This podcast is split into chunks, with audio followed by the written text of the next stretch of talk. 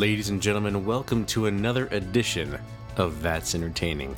For July 2019, we will be discussing Spider Man Far From Home, the latest entry into the MCU, the close of the current phase of the MCU, Phase 3, um, and a precursor to what we might see in Phase 4. To join me this month is the Spider fan from the West Coast. Actually, I know we have a couple of them now on the show, but the original Spider fan for the show, uh, Mr. Stephen Waldinger. Welcome back to the program. Oh, thank you so much. It's always a pleasure. I uh, always, yeah. Whenever I get the notice, hey, want to do uh, that's entertaining? I'm like, oh yeah, let's do this. Thank you as always so much. So happy to be here. it's always a pleasure to have you. Um, so, Steve, mm, it's been a little bit, you know, at least a uh, a month or more since we've had a chance to, to, catch up and talk. What's new with you on the entertaining front? Uh, let's see. I've been uh, I write for that's entertaining.net. Oh, um, you do. yeah, yeah. That's what I hear anyway. uh, my latest article was about uh, some of the, the various musical acts that our old friend Archie has crossed over within the comics. Um, you want to check that up, I'm I don't I think only because we're recording the podcast right now. I'm not a, I'm not going to write anything for July, but I'll be back in August for sure because I'm uh, watching The Fosters right now, and since The Fosters is part of the Freeform Cinematic Universe, which is part of the Marvel Cinematic Universe, I'm going to write about how The Fosters come into play. It's going to be fun because uh, one of the Fosters is going to invent uh, MODOK, and the Black Widow might get adopted. So, very cool. I like that. Um, so you talk about the the cinematic universe for Archie, right? The whole CW thing. Is it like the Riverdale stuff? I watched Riverdale. I watched the first two seasons of Riverdale, and I started to watch the third. But in season two, things got pretty dark, and then uh, season three, I just uh, I kind of tapped out. I might. I think I am going to turn back tune tune in uh, for at least some of the early episodes because.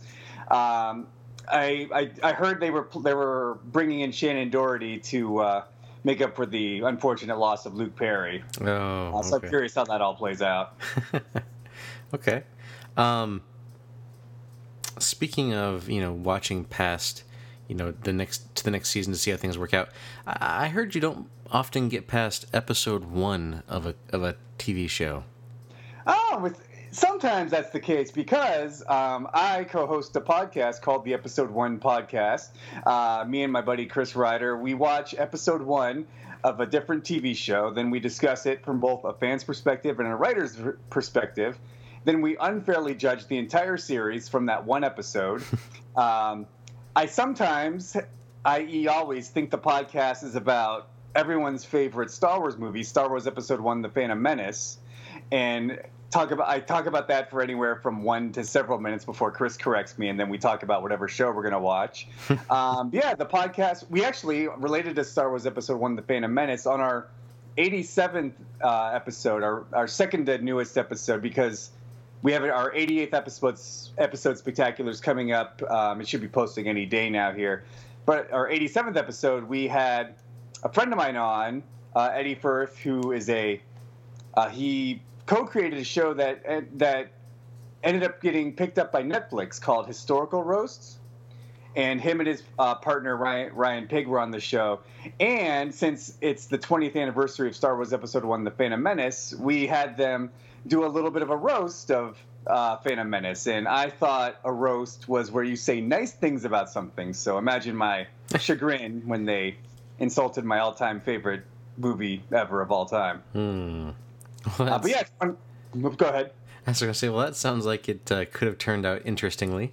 Yeah, yeah. So listen to that episode uh, if you want to hear the roast of uh, Star Wars Episode One: The Phantom Menace, plus some uh, great talk about like some, you know, just hearing like how a show started from a. They started doing a show at a um, uh, a school. They did it at the Nerdist School, um, and then it went from there to uh, Meltdown Comics, which is how me and Nate um, met because Nate found my comic mm-hmm. there and tracked me down online, and we became buddies via the internet. Um, but yeah, they, they were doing this show there for a bit, and then they they started doing it at one of the famous comedy clubs in LA, the Comedy Store, and uh, they still do the show there to this day. And then somewhere along the way, Jeff Ross came across it and was like, "Oh, hey, yeah, this uh, this is something I think we could maybe turn into a TV show." That's pretty uh, cool. Oh, thank you, thank you. Yeah, so um, we're you, if you're an i if you're an iTunes Apple Podcast person, a direct link Chris made to find us is tiny.cc slash episode one. Um, our main feed is episode one pod uh, dot libsyn.com. Um, I'm just confirming that really. Yep, episode one pod dot libsyn l i b s y n dot com. Um, like I mentioned, our 88th episode spectacular is coming up. We talked about the the return of Veronica Mars, and also we went back and watched the uh, the very first episode of Veronica Mars. I've never and, seen an episode of Veronica Mars. I recommend it. I, I, hadn't seen I hadn't seen it at all either until this until we had to do it for the podcast, and now I'm I definitely want to want to watch. I'm going to watch the new season first, I think, just because there's three seasons worth of Veronica Mars to catch up on versus just this one new season. So I think I'm going to start there and then work my way back. Um, so yeah, that's that's out there. We also we're going to be doing The Boys, uh, which is a comic book related show on Amazon Prime. And if you want to go back in the archives. Um, go back a, a, little bit of a ways, uh, we had a really cool guest on named Nathan Thomas. He came on to talk about The Punisher. Ooh. Too bad, you know, all those Netflix series, I, I wish they wouldn't have been canned and cast aside now. I mean, the, I know. They had some good stuff, like the latest uh, Jessica Jones series, I thought was pretty good. Yeah, I need um, to watch that. I'm going to watch that as soon as I'm finished with The Fosters. Okay. I'm have you watched any of, have you watched any of Cloak and Dagger on uh, Freeform? No, because I don't know which streaming service it's on. Uh, you can watch it on Hulu. Okay, I don't have Hulu. That's like the only one I don't ah, have. Okay. uh, but with um, with Cloak and Dagger, they actually reference. They've made various references to the Marvel Cinematic Universe, and what I liked is they they actually had uh, they talked about Luke Cage, not in depth, but they talked about him for a good several minutes, which I thought was really cool. So hmm. I like that. You know, it looks like the the Netflix shows will live on in some capacity, even though they're unfortunately being canceled. Yeah, that's no good.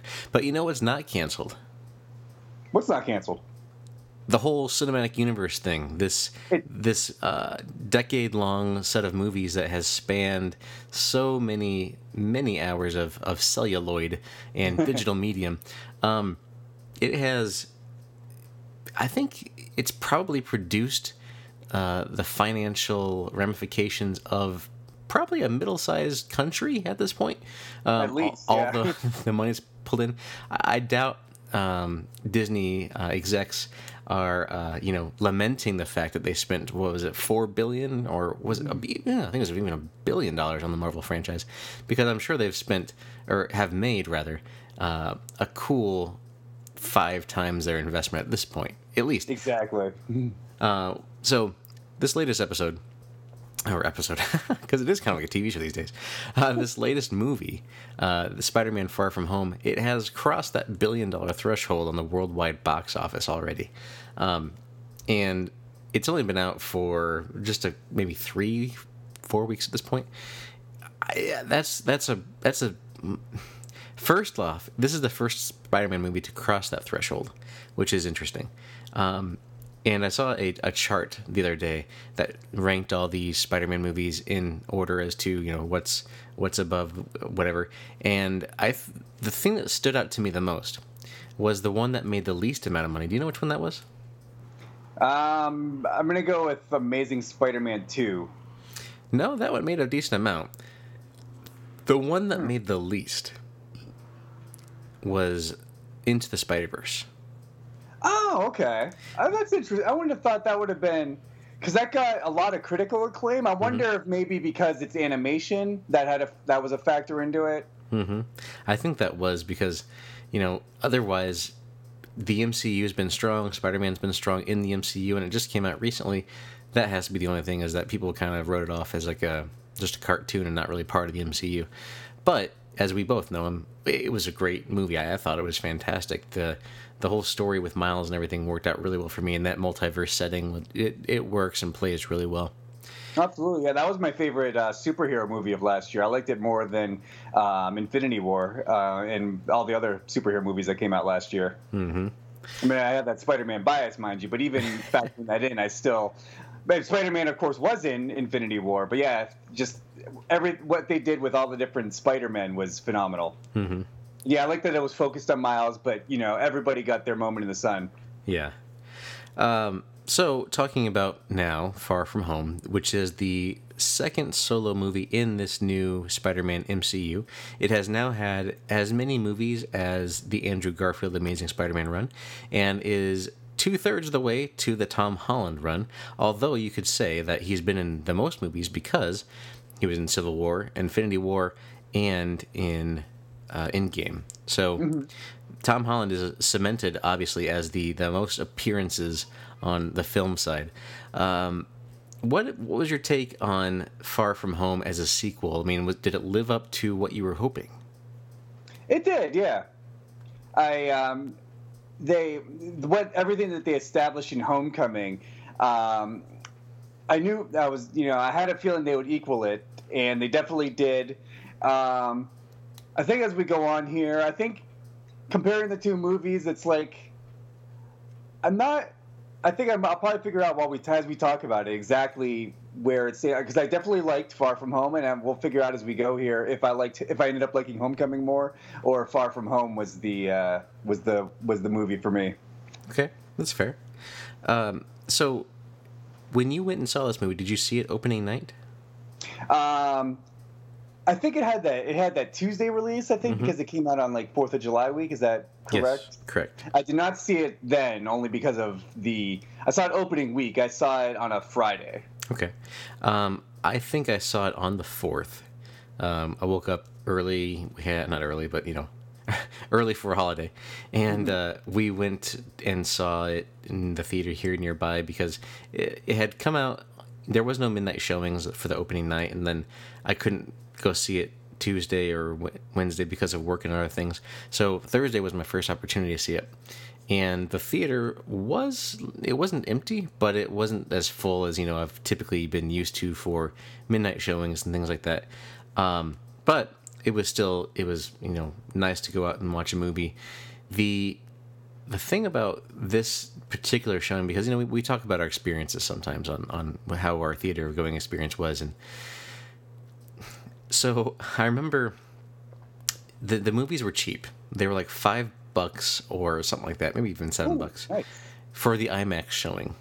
Um, for IMAX? For IMAX showing because wow. it, I think they had a special. They were just wanting to get people in on the Fourth of July, and they gave you like extra bonus like rewards currency too, whatever I don't even know, um, for going to see a movie on the Fourth, and this was the like the first showings of the day were at like ten o'clock and so the theater was opening up. You know, you could smell like a little bit of popcorn as you were going in because they were starting to, to pop it and everything. But the overwhelming smell that I noticed when I went into the theater, and I smelled it at least for the first half of this movie, was like um like a sewer smell. Oh no. I was like, "What is this? What is going on here? Is this like some sort of uh, you know, is the lizard going to pop out somewhere? What's going on?" Um, but uh, I, after the movie was over, all I smelled was popcorn in in the theater, and uh, it kind of smelled like someone may had, maybe had sprayed some Lysol around a little bit too, because mm. I know I couldn't have been the only one that smelled it. But anyway, so that was uh, that part, and I did get some popcorn just to uh, have something, and I think I might have even gotten um, a beer because they oh, started nice. serving beer at, at, this this place. So you know, I went in there, just kind of sat down to go see a movie and and and enjoy myself, but. Um, I the other thing that was weird with with my the showing was the screen every now and then would have these little um, like green or blue um, lines that kind of just like edged on someone's face. It was almost like it was a a 3D effect, but you know we weren't wearing 3D glasses, mm. and I don't know if that was just like the the print that they had, or if there was something with the projector that was going on. But that was the other thing that kind of stood out for the this particular showing. And this is the theater that I usually go to for everything uh, to go watch it. I don't know if it was just an off day or you know they just weren't you know hadn't calibrated things for for that day yet. But um, so the theater experience unfortunately was a little bit of a letdown this time for me. Uh, but the movie itself was not at least. So we can. That's the uh, most important thing. yeah, yeah. So that's the uh, the thing we'll talk about now. Um, this movie picks up pretty much right after the end of Endgame, and they actually talk about what has been come to known as the blip, and kind of showing us as the movie co-airs what happened when the Hulk. Spoilers, by the way, if you haven't seen Endgame or Infinity War or lots of stuff. Uh, spoilers for everything. Um, when the Hulk snapped everybody back into existence. So uh, you could see like there was a, a video that they showed of of some people playing basketball and the marching band like appears back in there because that's where they were when they were blipped. I I prefer to call it the snap, but you know I guess people in the world just didn't know what the snap was. Um, so it was pretty cool just to kind of see the other side of that. And they had this Whitney Houston, um, I will, uh, what was it? No, I'll remember you. Oh yeah, yep. Like a little montage thing. Tribute to Tony Stark via mm-hmm. Whitney Houston. Yeah, fantastic. so Tony Stark and Captain America and you know the other heroes that we lost, they were all kind of in this um, um, I Will Always Love You montage from Whitney Houston that went through at the beginning, just to kind of remind you, yeah, this is the world, you know, Marvel Cinematic Universe now. They've there is no Cap, there is no Iron Man, there is no Black Widow. Um, so, for all intents and purposes, there's no Thor. He's off world now. So yeah, so it's it, it was interesting, just like a, a, reminder of hey, this this is gone, and it really kind of laid into uh, who will be the next Iron Man? You know, that was kind of the question that was bandied about. Um, when Spider Man obviously was the heir apparent, he was given a, an iron suit by Iron Man. So, what what do you think of this? The the synopsis that we're put into here, that they open up in the movie, and uh, the, the question of are you the next Iron Man? It was a really great way to to bring you into the movie because it's it gives you that same regard um, aspect of Peter Parker, he's a young superhero. You you know, just watching Infinity War and Endgame, you tend to for. I mean, actually, it's more apparent in um, Infinity War, less apparent in Endgame, but only because his his screen time's kind of limited in Endgame. But you know, he's he's a young superhero. I mean, he just made peace with the fact that in in uh, Homecoming that he should be a friendly neighborhood Spider-Man. You know, and he only went, you know, into space because of necessity. Um, but now he has this this um, he wants to honor the memory of Tony Stark, but he, you know, deep down he doesn't feel like he's ready to do it yet. And I thought that was all presented very well in the beginning there. Mm-hmm. Um, there was a cut scene uh, that was in a trailer about some some police asking if he was going to be the next Spider-Man, and uh, that was not in the movie itself, but you could definitely tell that he was pondering that question throughout the movie right at the beginning.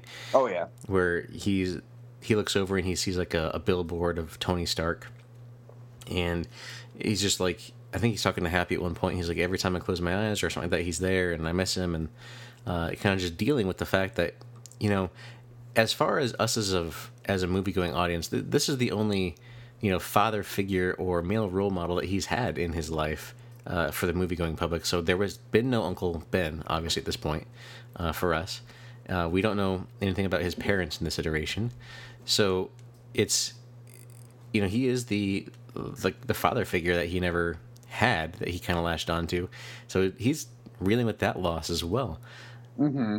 So I thought it was kind of interesting, like the way that they kind of played with that, and you know, Tony, not Tony, uh, Nick Fury, well, quote unquote Nick Fury, uh, uh, tracks him down, and you know he's he's trying to get a hold of him, and talks about how they need someone to step up because you know they don't know where Thor is. You know, Cap's gone, Iron Man's gone. It's you, and it's kind of interesting just to kind of see. And he, I think he says something about Captain Marvel. Don't speak her name or something like that. um, but it was interesting because he is kind of, you think about it, the only Marvel hero left on Earth. Except for Doctor Strange, I suppose. And all those other doctors. And no, I guess Ant Man's out there too. I don't know. The only one that has like real few, powers. But I mean, he's like the most accessible in a sense. Right. It's accessible. like you know, know where he is. The other ones kind of, you know, went their various ways. But yeah, Spider Man, you know, he's a New York guy, so. Mm-hmm. And because his identity is known enough, you know, you can track him down. Right. I mean, he's the only one that is like you, you don't have to go to Wakanda to find him or something like that. He's he's he's pretty pretty easily there, like you said. But um, he's also out there doing things. Whereas like Black Panther may or may not be at this point. Uh, he's probably still just over in Wakanda doing his thing. But as far as people with powers, like it's him, Black Panther, and then I guess Doctor Strange, right? That's that's it. And I get the Hulk, I suppose, as well. He's somewhere. Yeah, uh, Scarlet Witch, she's still around, right? She didn't go anywhere off planet, right? That's true. Uh, I guess she was out there as well. People are probably still scared of her for the whole Sokovia That's, thing, though. That is true, yeah. Although to be fair, I think it's been a long time since then because we have to factor in that they moved on in the Marvel Cinematic Universe five years um, because of the snap slash blip. Mm-hmm. Uh, so it's been for a lot for half the population. It's been five plus years, whereas some of the population is still that's that was relatively recent for them. Yeah. So in this movie, we we open up actually uh, with with Nick Fury uh, and uh, it what we thought was Nick Fury and uh, what's her name Maria Smulders Hill. Maria Hill, yeah. We those two characters checking out something that happened down in Mexico or somewhere in Central America. Um, what appears to be some sort of elemental attack. You know, there was like a a tornado that had a face. So they're checking that out, and there's a guy that appears there in a uh, green suit and a bowl head, and he opens up his head and he says, "What are you guys doing here?" And it's like Jake Gyllenhaal. I want to say off the bat, as far as you know, Mysterio is one of those villains that he works really well in a comic book. He works really well in a game. But you know, you with the cinematic universe the way it is, how do you do him right? And I just want to go to say is that I was really impressed and I enjoyed the way that they portrayed Mysterio in this movie. Same, yeah, agreed.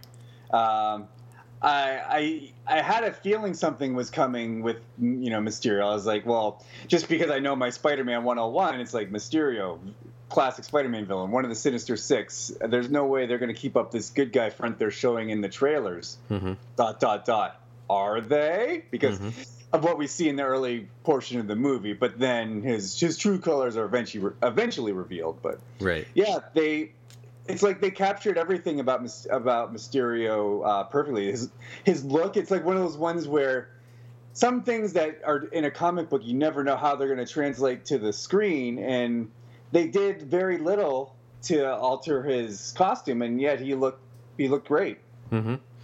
Yeah, it looked great, and it makes sense like why he had that dome too. He had like the holographic stuff all around, and he was able to look around and see kind of like what you see with with Iron Man when he's got his helmet on.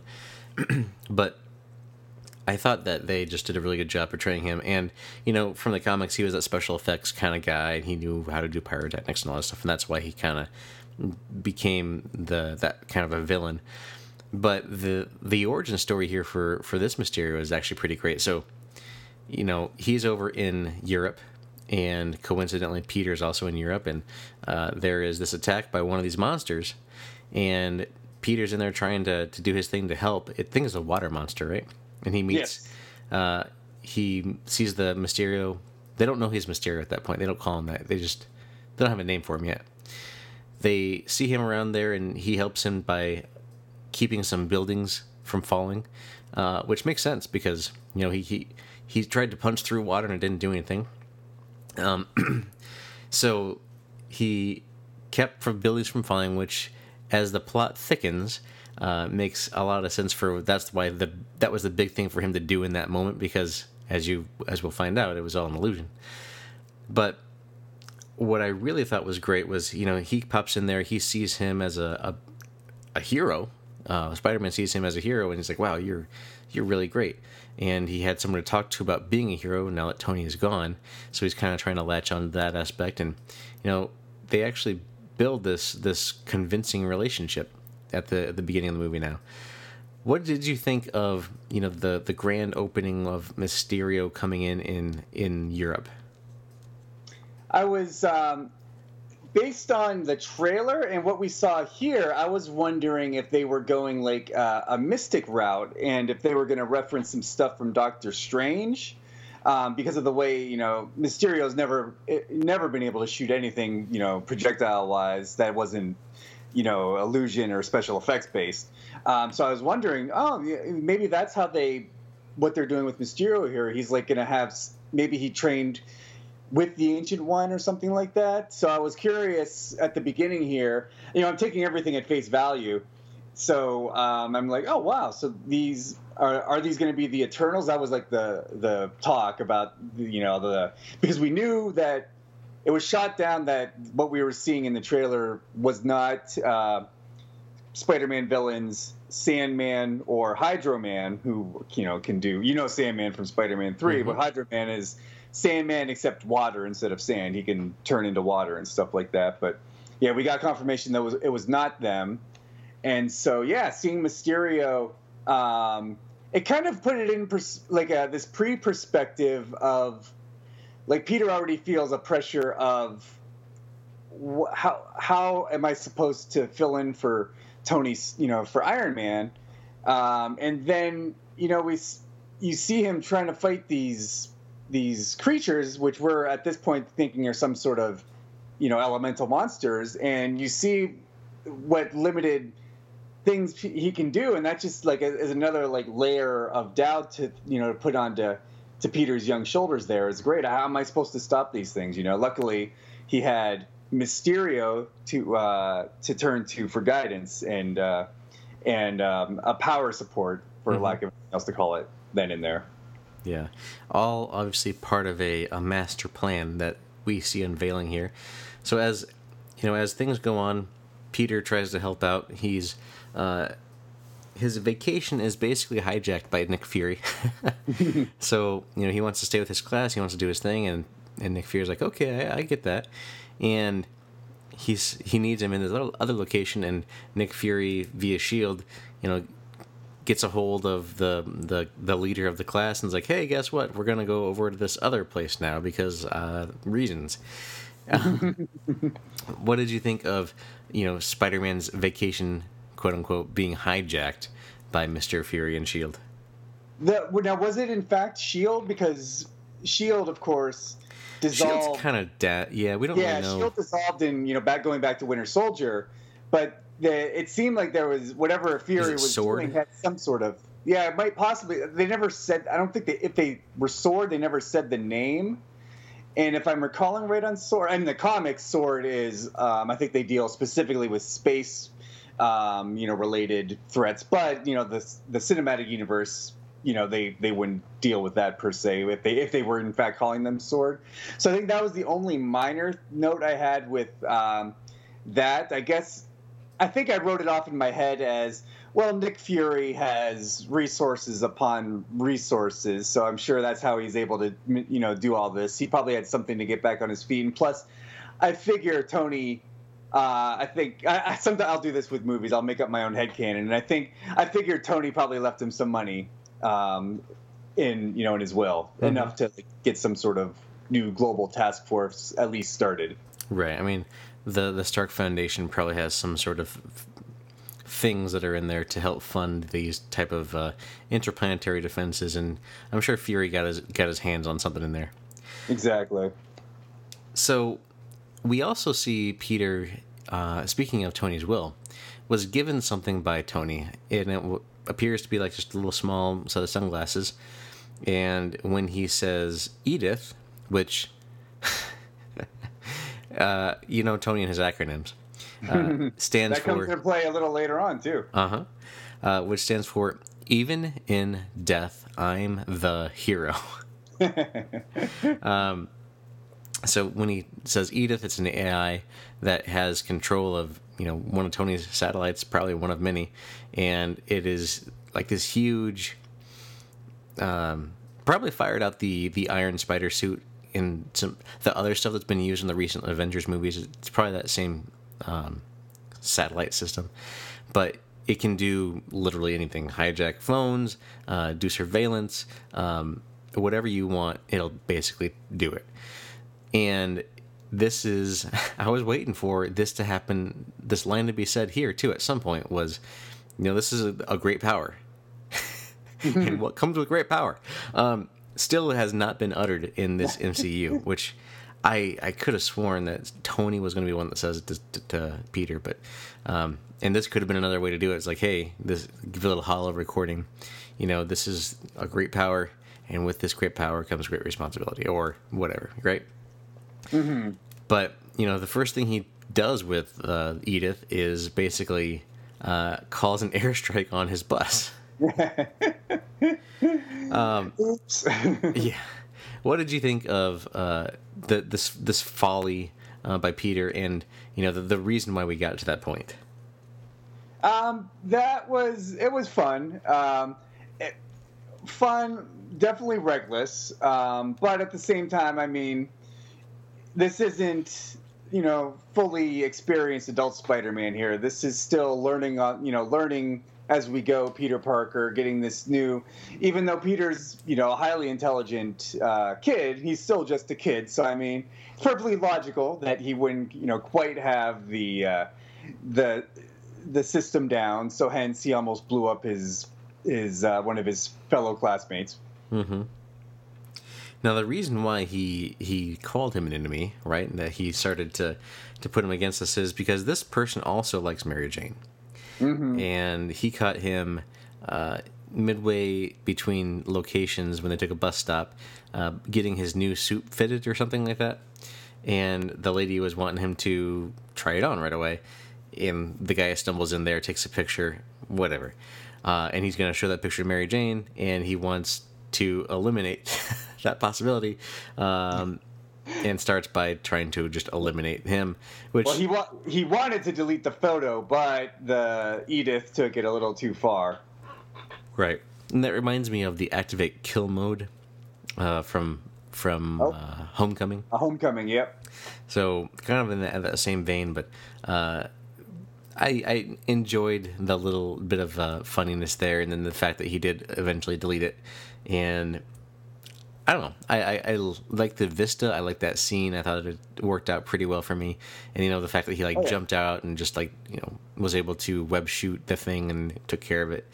Um, It's, uh, it seems like that's been a kind of a little bit of a focus of some of the non. I think they probably did it intentionally because you know just to after all the deaths from the uh, you know the motions that came up during Endgame. I think they wanted to make you know some lighter things. So like that's why Ant Man and the Wasp was you know borderline definitely if not a full it wasn't full on comedy but it definitely had its you know a lot of humorous moments. We also saw a lot of humorous moments here with um, uh, you know with far from home. And that that was one of many. I think uh, shout out to to um, uh, martin starr and um, j.b Smoove Smoove who were the uh, the principal and the the science teacher um, of the of the class. They were they're both great comedic actors, and they brought extra humor to everything they did here. hmm Yeah, it was good to see them in here as well, and I, I do agree that you want to, you know, give some some levity back into the universe after you just have seen all these heroes fall in the last couple movies. Um, so circling back in now to what we we see here that happens. There's this big fire monster that uh, comes to threaten them, and because you know Peter and Mysterio are fighting together, there's a he like shoots through part of the holograph and pulls down a projector, and Mary Jane grabs it, and this this whole plot starts to unravel a little bit later. But after this fight, the two heroes, quote unquote, go get a drink in a bar. And I don't think Peter's old enough to get a drink, so he gets like a root beer or something like that. Uh, which is technically might have been able to drink because Europe has all those you know different drinking ages. This but is uh, yeah, true. he do not get drink nonetheless because that's that's our Peter. Right. So he has some sort of, you know, uh, drink in there at the bar, and they're talking about it, and all of a sudden, you know, they're. I think there's like a pickpocket or something takes the, the glasses out of his pocket and says, "Oh, you dropped these," and that brings it into the conversation, and then they're able to manip- manipulate Peter into giving uh, these glasses to Mysterio. What did you think about this bar scene? I think that was um, when I thought about it in re- like you know post movie. That was the one thing, the one part of Mysterio's plan where I was very curious about, because I mean obviously he had you know he's earning trust, but I mean, I it, it was like that for the plan that he had. That had to be best case scenario that Peter would willingly hand over uh, the glasses. Mm-hmm. I so I it worked out, of course, because you know different reasons. I mean, it was earned, but at the same time, the plot kind of dictated that you know that it had to happen. But again, uh, it was earned. Peter was feeling various you know doubts about everything and so forth like that. So um, it made it would make sense that he he he saw he thought he was doing the right thing. He Peter is a very humble guy, so he wanted to you know put what he thought was uh, he wanted to do the right thing here and give the the best the Earth the best possible person with these. But of course, yeah, just questioning it after the fact that well, what we Mysterio, what were we gonna do if um, Peter wouldn't have given you the glasses? Um, we, I mean, I assume he would have then tried to have taken them, but I don't think that would have went so well for him. So that that's the only part where the, the his plan was kind of me for me anyway. Mm-hmm. With with that being the case, I mean, it, it all hinged on on how how Peter re- replied, but I think they had kind of shaped that to be like, oh, well, you just let these things fall out of your pocket, and kind of made him think about, oh, well, I just I don't I'm not the right person for this at all because I just let this happen. I think that kind of puts him mentally into that position. Um, True. But after after Peter does this and uh, you know he walks away, we kind of see some people looking around, just kind of like waiting to see what happens. And now we get the whole "ha ha ha, we're a villain" type speech. Now I do like how in this movie, uh, it's not just Mysterio is not just a guy; it's this team and they, they are creating this Mysterio persona. Sure, it's portrayed by by Jake Gyllenhaal's character, but uh, for the most part, it's it's this team putting it all together, and you know they were all disgruntled Stark employees of some way or another, which is I thought was really funny.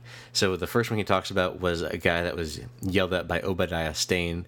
You know when when. Uh, he says Tony Stark built this in a cave with parts, or, you know, whatever and it was didn't. That was uh, Peter Billingsley, who was uh, Mhm. Ralphie from A Christmas Story. hmm Yep. So he was back in it in reprising his role. So I thought that was kind of cool, like you know, a throwaway cameo character placement, but they brought him back. I thought that was really cool. Yeah.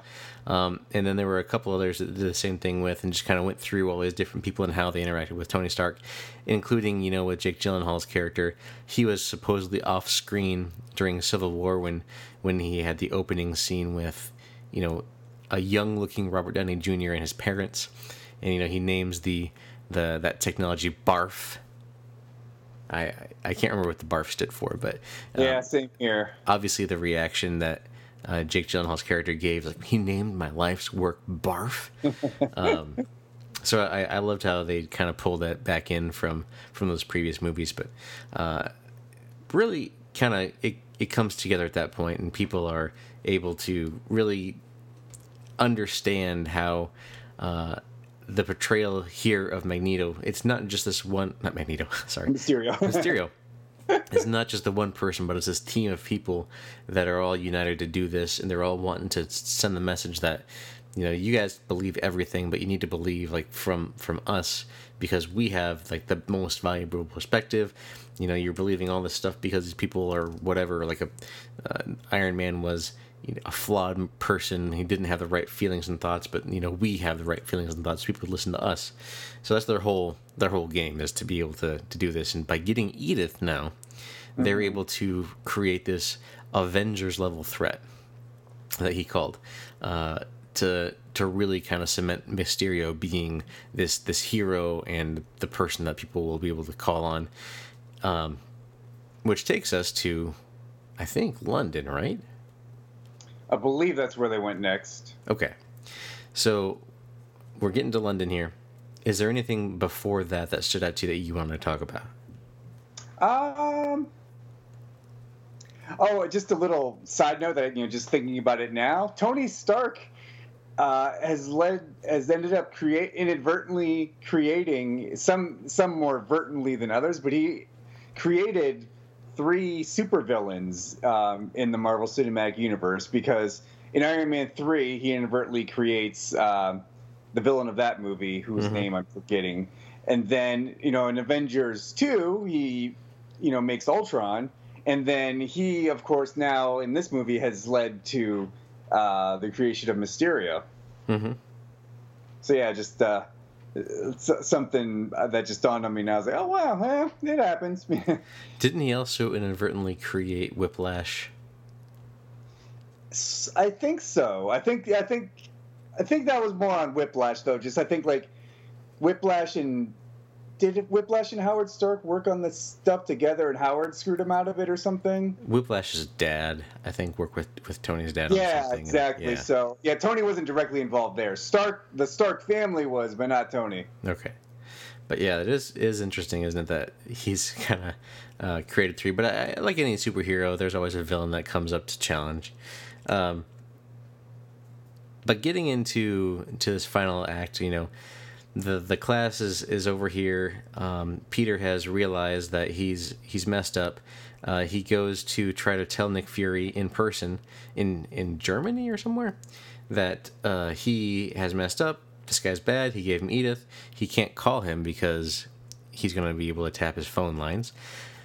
And we get the a magnificent fight sequence uh, from Mysterio. It's like I couldn't have I couldn't improve on on this particular fight sequence because it is totally Mysterio, like in every mm. sense of the word, Mysterio.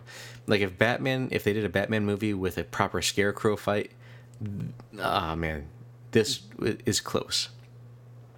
So, in this in this uh, fighting, uh, quote unquote fighting, this this Mysterio thing, what do you think about how they portrayed the the different holograms and everything to really mess Peter up, and also like they had, you know, allusions to Marvel Zombies. Oh yeah, yeah. Um, that's have you read Marvel Zombies? That's I have not. comic. Um, but yeah, oh, one thing I just I, I, just briefly super mention on is the black costume that Peter wore this movie. Um, Spider Monkey was, or Black Monkey, that? Night Monkey. Yes, yeah, because he, they couldn't there couldn't be Spider-Man in Europe because people would figure out that they'd be able to put two and two together that Spider-Man's Peter Parker, which ended up happening anyways. But um, I think we'll, we may or may not come back to that.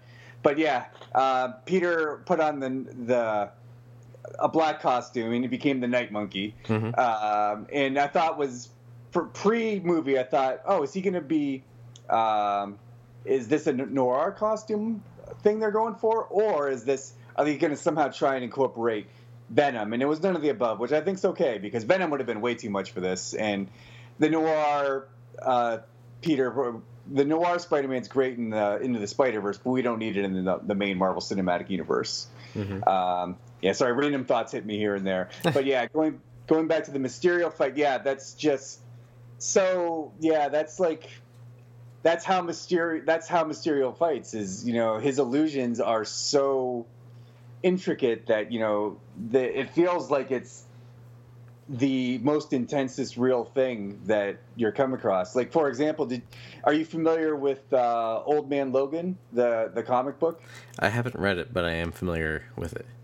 So yeah, Mysterio was the one that tricked Logan um, Wolverine into killing the X Men mm-hmm. with his illusions. So that's just um, that's to give you an idea of how intricate his illusions are is uh, the perfect testament because Wolverine arguably would be able to better detect um, the illusions better than Spider-Man because you know Spider-Man has his spider sense, which you know, spoiler alert if you're this far into it um, and uh, haven't seen it yet. Just a heads up, you know, the spider sense is ultimately what saves him at, towards the end, you know, at the end of the movie. But Wolverine's you know, he he has um, his scent can you know detect any sort of fraud for the most part, um, and yeah, he yet he, he wasn't. You know, Mysterio was able to fool Wolverine, so yeah.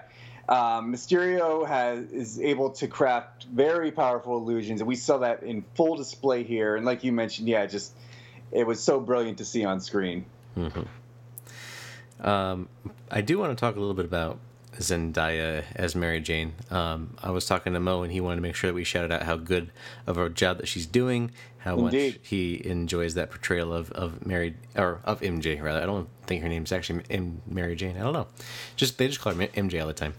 So, and that she did figure out that Peter was Spider Man because obviously he's there with them there, and he was in DC with them, and it wasn't that hard to figure out. So she was like ninety percent or sixty percent sure, I but think she, sixty-seven percent sure. yeah, but she had uh, had to go ahead and figure it out. And Peter did reveal it to her and was like, "Yep, I am. This is this. This is what's happening. Uh, I need your help to make sure this doesn't happen again." And that's before he goes and and does this whole um, mind fight sequence. It's not a mind fight. The illusion sequence Yeah. with Mysterio, which culminates in you know it looks like it's over and it looks like he's out and he's that he's been uh, stopped by Nick Fury, but then he's like, "Oh man, who who else did you tell about this?" He's like, "Oh, just my classmates," and he's like, "You're so gullible," and then you, you realize it's an illusion within an illusion, like an Inception. Um, yep. I was thinking Inception when we when you talk describing the fight scene earlier. It's like, oh, that that was so Inception. Mm-hmm. Which, by the way, I watched that movie again recently. That's so good. Um, but it was really well done. I, I can't think that they could have done a better better portrayal of, of Magneto's abilities there and that whole- Mysterio. Sorry, yeah, I keep saying Magneto. Um, Master of Magnetism is on the brain. I've been playing. I've been also playing Dark Marvel Phoenix. Ultimate Alliance. I think it's still in theaters. Uh, it's not around here, and I haven't. I didn't get a chance to see that, but I have been playing Marvel Ultimate Alliance three on the Switch, so he's in there. oh, Um, nice.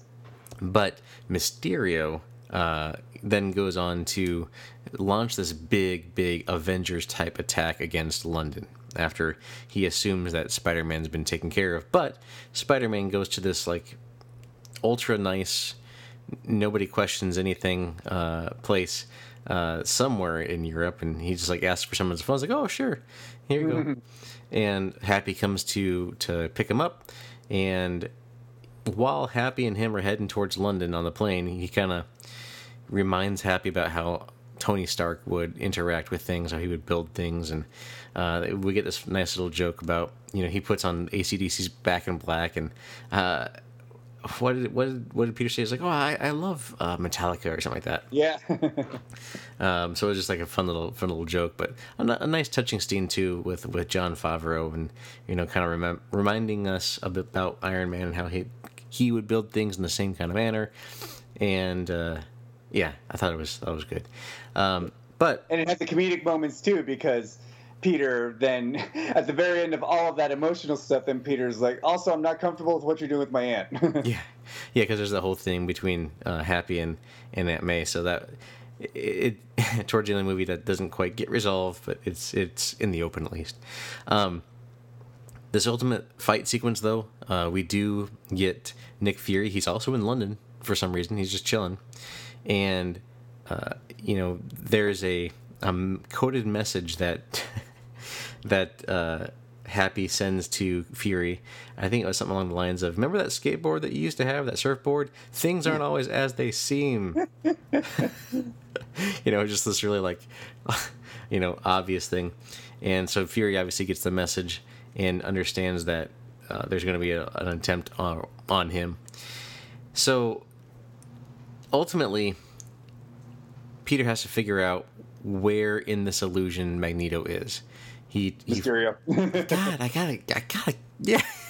Thank you. Every an time. illusion- an illusion on you. He, he is presenting himself as Magneto. this is so true. They dress totally different. Um, they both have capes. Oh, it was funny little little uh, anecdote. There's like, sh- should I iron your cape? Yes, I might be might be meeting the queen in like two hours. I need to have an iron cape or whatever it was.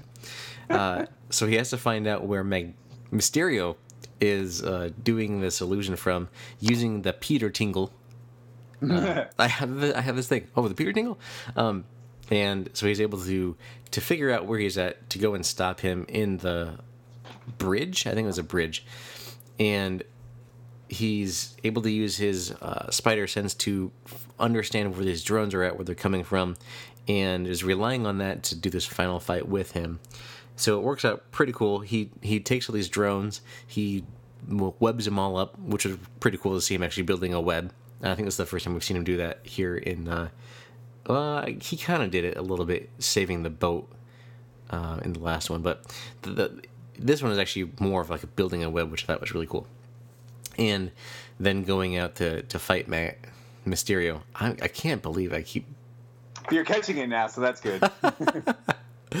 but what did you think of how this ended uh, with uh, with Mysterio's and Spider-Man that final confrontation there? It was um, it was an important development for for the the Peter Tingle. Hopefully that doesn't stick, although it was funny. Uh, but yeah, an important development for the Spider Sense because it was very inconsistent. But in retrospect, it does make sense that it would be inconsistent because um, it helps you real. You know, just it's another reminder that this isn't like you know classic Spider-Man yet because he's so young. He's still learning his powers, so hence like we saw him be able to use the spider sense slash Peter Tingle relatively well in Civil War, but in Homecoming, it was more or less non-existent. Um, and then here he ultimately is able to win, you know, win the day by being able to trust the sense, and he, you know, he he's able to find the real Mysterio amongst the illusions and you know punch him and and win. So yeah, that's just like it was an important development with Peter being able to um, to harness that now. So I think I'm I'm, I'm looking forward to seeing it in full use in in uh, future movies. Mm-hmm. Yeah, I mean, because that's such an important part of you know what we know as Spider-Man is that spider mm-hmm. sense, and arguably his his best power. Mm-hmm. Uh, yeah, and we didn't really see it used much previous to this movie. I mean, we did see the hair stand up uh, in Infinity War when that started, so that was kind of cool to see that uh, begin that process. But so during this whole ordeal, MJ and uh, some of his other classmates are locked in the Crown Jewel Vault, and these drones are trying to get to them to to wipe them out because they know about Mysterio.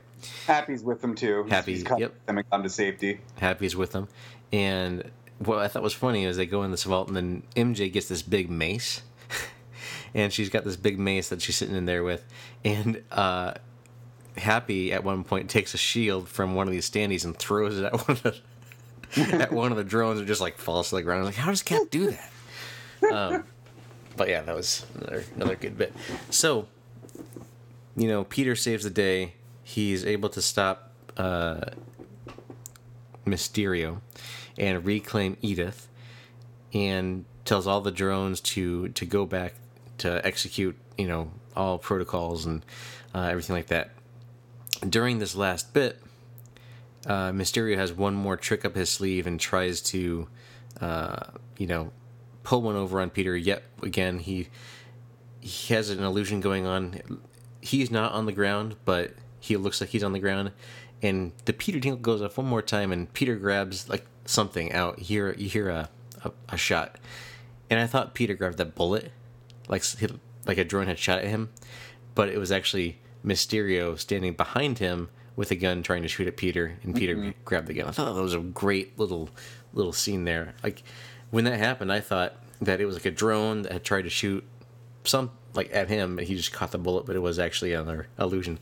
So I was I was fooled by Mysterio's illusion there as well. yeah, he's he's the he's the best. Yeah. Mm-hmm. Um, so yeah, that's. But yeah, that was just perfect illustration of yeah Peter being able to use his abilities to be able to see through Mysterio's illusions, and when you could see through his illusions, Mysterio is just a man. So, mm-hmm. yep. Hence, you know, not no no true match for Spider-Man. Yeah, exactly. Once once he gets the the spider sense down, he's he's good to go. But before this, he tells um, somebody on the other end the uh, uh, the guy that used to work for Obadiah Stane to record some stuff, and uh, so he records this interaction between him and Peter, and is able to splice it together to send it somewhere else. So, at the last in credit scene, or during the end credits, we see MJ and Spider Man. They're kind of going around the city in, in New York. Everything's good. And they have a special report from a controversial news website the Daily Bugle, and none other than J. Jonah Jameson played played by J. Jonah Jameson from the first trilogy of movies. Um, I can't think of his name right now. Oh yeah, I'm gonna look. It's I'm blanking on it. Which when I when I see when I look it up and be like, oh right, Um, it's like on the tip of my tongue right now, so I have to look it up here. Um, uh, J.K. Simmons. Oh, I didn't have to look it up. I found it before I looked it up. J.K. Simmons. J.K. Simmons, uh, portrayed perfectly. Like it's it's the Daily Bugle doesn't need to be a newspaper. It is totally it totally works as like a controversial controversial news website, like news blog. Um, and to have him back, I just loved it. I was like, "What? That's amazing! That's awesome!" And then, so past that, we you know get this video from what Magneto re- Mysterio recorded um, of this his final moments with with Spider Man, and he you know cobbles together uh, an inaccurate representation of what actually happened, but and he's like, and Spider Man, his identity is, and then it cuts out like it's not going to show it, and so you get like a you breathe a little bit of a sigh of relief as as an audience member at least I did, and then it cuts back in Peter Parker. and then it cuts to uh, Spider-Man in New York. He's like, "What the?" And it cuts there. So so good. Um, I really like how they portrayed that, and this really sets up a whole different side of of what we'll see. I think mm-hmm. uh, from the Spider-Man universe going forward, will he be like that Vin, that vigilante type, where he's got to clear his name?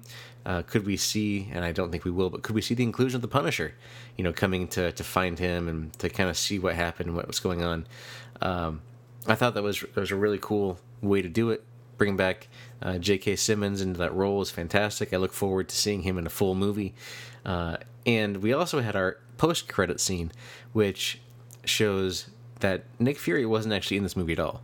It was uh, Talos and his wife were portraying him and uh, Cobie Smulders. what's her name? Uh, Maria Hill. Maria Hill. Um, they were portraying them this whole time. So Fury is elsewhere. He's off world. He is um, on a look like a probably a Kree warship or something, possibly, kind of getting that set up for the the cosmic side of the MCU going forward. Uh, so Fury is looking forward to what's coming next on the MCU. But Steven, I have to ask you, after all the stuff we talked about with Spider-Man, what did you think of what we've got now at with the end of Phase Three? I um, I like you know they I, I'm I hope they don't do. I hope it's not a trilogy. I hope they do at least four movies minimum because I like what they how they what they do at the end of the Spider-Man movies. You know, uh, Homecoming. You know, you have Aunt May finding out Peter's Spider-Man, which um, was a great you know fun cliffhanger for that movie. And then here you have the cliffhanger that everybody knows Spider who Spider-Man is, and he's a menace. Um, I think I did have a slight problem with that with J. Jonah Jameson. Um, I mean, it was so great seeing J.K. Simmons in the in, in the role. He's he's absolutely perfect. Um, a little quick side tangent before I get back to that. Are you a Simpsons watcher, Nate? Um, not recently. Okay, um, you, I forget what season it was because a there's been so many. It was like one of the. It was before. I want to say I'm gonna like guess here it was like season 17, I think, but um, I can't recall for sure. But there's an episode where um, Lisa helps Moe become a poet, and um, J, uh, J.K. Simmons guest stars. He's not. He's never called J. Jonah Jameson, but he's J. Jonah Jameson, and J. Jonah Jameson runs a poetry magazine, and it's so awesome. Um, if I think you can just Google on YouTube or search on YouTube for uh, J.K. Simmons Simpsons, you should be able to see. He only has like two, two short scenes, but they're hilarious. Um, but yes, uh, I just want to mention that if you've never seen it, I, I recommend watching it. But yeah, so great seeing J.K. Simmons back as J. Jonah Jameson. The only b- issue I, I had with the reveal was that J. Jonah Jameson has zero relationship with Peter Parker at this point in the movie.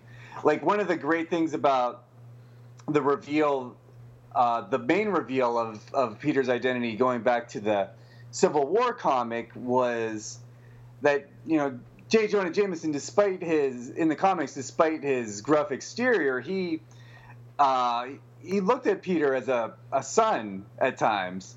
And so for for the reveal that Peter all this time was Spider-Man was a crushing blow to uh, J. Jonah Jameson and it put a you know strain on their relationship for a while. But here, we don't get any of that. We we just get J. Jonah Jameson, um, you know, hating Spider-Man, which is all good. But then it's just like, oh, and it's this Peter Parker kid. You know, he has no relationship to him. So that kind of, I was slightly soured on it only from that perspective.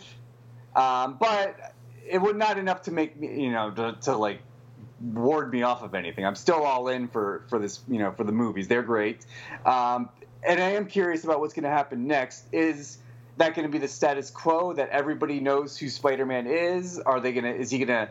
Because I mean, it's easy enough to. Um, they should. They shouldn't have a major issue if they choose to do this. They shouldn't have a major issue going back, and you know, being able to cast out on the video that Mysterio shot. Um, to clear you know clear his name from both the charges and that you know Peter Parker is Spider Man. So uh, will they go that route or are they just going to embrace it? You know, like a la the end of Iron Man. I am Iron Man. You know, I am Spider Man. Is that what's going to happen? So I'm very curious, like like I was with Homecoming. What's going to happen next? They're very excited for what's going to happen next. Um, to touch on the Nick Fury reveal, that was another thing I wasn't.